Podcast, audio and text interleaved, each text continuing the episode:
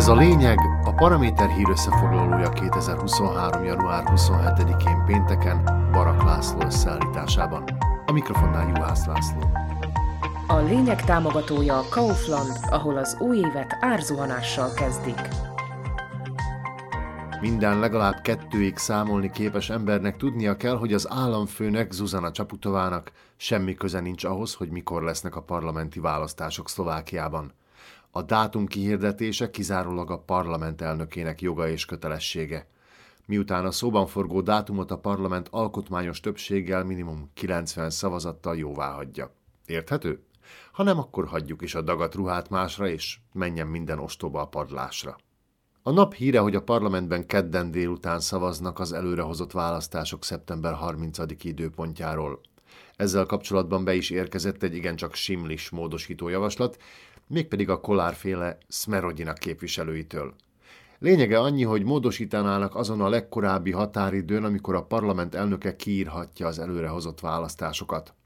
Az eredeti határozati javaslatban 130 nap szerepel, tehát Boris Kolár leghamarabb ennyi idővel a választások előtt írhatná ki azt hivatalosan. Ami annyit jelentene, ha megszavazzák a szeptember 30-i időpontot, a hivatalos kiírással május 23-áig kellene várnia. Az első látásra ártatlannak tűnő módosító indítvány viszont ezt a határidőt növelné meg 242 napra. Ez a szám azért nem véletlen, mert azt jelenti, ha megszavazzák a dátumot, Boris Kolár akár már másnap kiírhatja a választásokat. Mondjuk az eddigi kormánypártok által szorgalmazott szeptember 30-a helyett akár az ellenzék által követelt májusi dátum is szóba jöhet. A javaslat beterjesztői ráadásul azzal indokoltak, hogy nem látják be, miért kellene várni a parlamenti választásokkal szeptember végéig. Ha esetleg valakinek mindebből még nem esett volna le, világos, hogy az eredeti kormánykoalíció egyik pártja, ahogy eddigi tevékenységük során akárhányszor egyéb kormánypártok is, megint partnereik átverésére játszik. Ennek a blöffnek a legnagyobb kárvalótja pedig épp Igor Matovics majdnem pártja, az Olano, illetve legutóbbi választási szövetségesei lehetnek. Annál is inkább, mivel ez a szövetség már úgy feloszlott réges-régen, mint a nyári ködök. Ne is ragozzuk hát tovább, mert az állandó káosz, vagyis egy politikai kupi úgyis átláthatatlan, megfejthetetlen, egyszer mint eleve harcképtelen ahogy az egykori Csehszlovákia lúzer hadserege, amit annak idején maguk a közkatonái tartottak groteszkbe illő organizovani bordelnek, azaz szervezett kuplerájnak. Mintha ideje korán látta volna ezt a káoszt Mikulás Zurinda, aki pénteken bemutatta csapatát, amelyel új pártjukat, a Kék Koalíciót akarják építeni. Az alapot Miroslav Kolár pártja a Spolu jelenti. Ezt a formációt nevezték át a héten a közös projektnek megfelelően. Tárgyalnak a KDH-val, nem kizárt, hogy Edward Heger is hozzájuk csatlakozik. Ha a parlament kedden dönt az előrehozott választás időpontjáról, mindegy, hogy mit választ. Készen állunk a kampányra, jelentette ki Kolár. Zurindával hétfőn írták alá az együttműködési megállapodást, a Spolu még aznap rendkívüli közgyűlésen döntött a névváltoztatásról. Szándékaik szerint a gyűlölködő és a gyűlöletre építő politikával, politikusokkal szemben akarnak építkezni. Nem kis feladat, pláne ha tudva lévő, hogy Közép-Európában a politikusok jelentős hányada épp hogy a gyűlölködő és a gyűlöletre építő politikával mossa naponta a potenciális választók agyát. Hagyjuk is a politikai kuplerájt, az a fő, hogy nem lesz vizitdíj februártól, és rendelőket sem kell bezárni, mert megállapodott az egészségügyi minisztérium az orvosokkal, állítólag.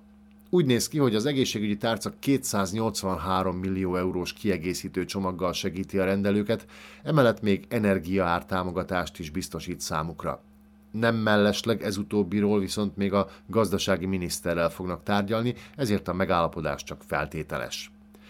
Míg a kórházi orvosokkal annak idején az utolsó napon, november 30-án jutott dűlőre a kormány, amelyben akkor még Igor Matovics pénzügyminiszternek is nagy befolyása volt, most négy nappal az utolsó határidő előtt született a megállapodás. A megegyezés egyébként egy évre szólna, 2024. január 31-ig lenne érvényes. Na, meglátjuk, mi lesz ebből. Egyelőre rock and roll. Ugyanez vonatkozik arra a híre is, hogy Magyarország bekapcsolódik Szlovákia légterének védelmébe. Legalábbis erről beszélt pénteken Jaroszláv nagy megbízott szlovák védelmi miniszter, miután Szalai Bobrovnicki Kristóf magyar honvédelmi miniszterrel tárgyalt Budapesten. Szóval így. Mindebben az a pozitívum, hogy elvileg mindenki örömködhet kedvére. A szlovák hazafiak ugyanúgy, mint azok a mély magyarok, akiknek az a véleményük, hogy Magyarország Szlovákia légterének védelmével tulajdonképpen a saját tulajdonú területét védi. Amiben egyébként azért van valami, mert mind Szlovákia, mind pedig Magyarország a NATO tagjai. Egyelőre. Kellemes víkendet kívánunk! Ez volt a lényeg 2023. január 27-én pénteken Barak László összeállításában. Kommentált hírösszefoglalóval legközelebb hétfő este jelentkezünk a Paraméteren, addig hallgassák podcastjainkat a Paramédia rovatban, illetve a Spotify, az Apple Podcasts, a Google Podcasts és a Podbean platformjain.